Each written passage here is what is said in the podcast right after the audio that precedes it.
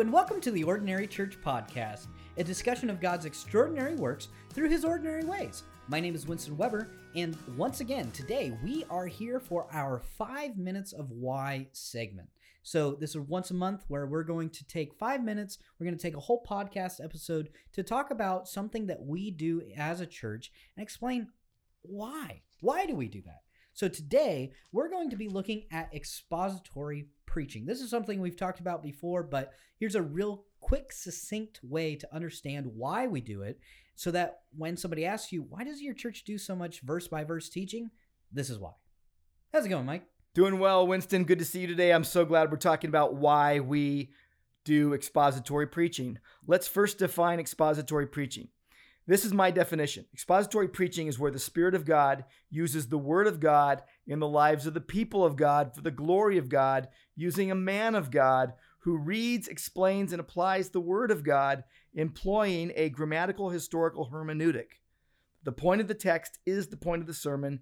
The preacher lives it first, then proclaims it, and there's a clear call for action, trust, and obedience. Wow. I know that was a mouthful. Ooh, can we go? Uh, We're gonna go phrase by, by phrase, verse baby. that We're one? gonna exposit this this definition. Okay, so expository preaching is where the Spirit of God uses the Word of God in the lives of the people of God for the glory of God, using a man of God who reads and explains and applies the Word. Let's just talk about that. Yeah.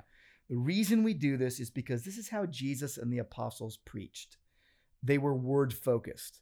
They were focused on the word. They were using the Old Testament to explain the gospel, even to to bring out the gospel truth. And so uh, you you read, explain, and apply the word of God, and you you trust the Spirit of God uh, to use the word of God in the lives of people for His glory. That's the first part. The second part is you employ a grammatical historical hermeneutic. That the point of the text is the point of the sermon. That cannot be underestimated. Uh, we we employ um, a grammatical historical hermeneutic, which it means what do the words mean, what do they say, and what do they mean in context. What was authorial intent? We work really hard uh, to figure that out from the Old Testament or the New Testament, and that's part of expository preaching.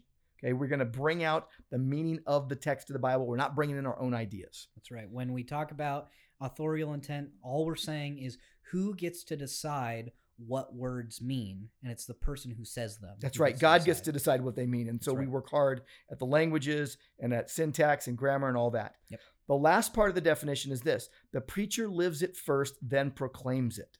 Hmm. And there's a clear call for action, trust, and obedience. The reason I bring this up, uh, think of the Puritans. Many people would have a false idea of the Puritans. They just preached doctrine. You know, John Owen and uh, Calvin and all these guys, they just preached all this doctrine. Well, actually, they never divorced it from application. Hmm. They were very intent on getting it into the lives of the people, and that the preacher has to be on his knees first before God and say, well, How does this change my life? Hmm. So that we live it first, then we proclaim it. We, we give a clear call for action and trust and obedience. And so we take the word of God, we bring it to bear upon our own lives and upon the lives of the hearers, and we trust God. God's in charge of this process. We're his instruments, uh, preaching through personality, really. Uh, expository preaching is where God uses a, a, a person to bring out uh, the truth of the text. And so I think uh, we're very committed to this. And I believe there's no other way where you will have a, a um, biblically knowledgeable and biblically obedient and fruitful congregation without expositional preaching. So I said at the start that this is, you know, so the reason why we do verse by verse teaching. So how does that differ from topical p- preaching? Well, it doesn't. It's a completely different genre, completely different kind of preaching. You can do expository preaching that's verse by verse through books. You can do a topical message that's expository. So expository is not um, only verse by verse through books. So again, if you do a topical message on the Holy Spirit, a topical message on the Trinity, I'm going to be doing a five week series on the Trinity coming up right now. And what's going to happen is we we're going to go through the Bible and we're going to ransack the scriptures to find out where does it talk about the triune God uh, in these specific passages. But when you're in a topical message, you still have to work very hard to give the context.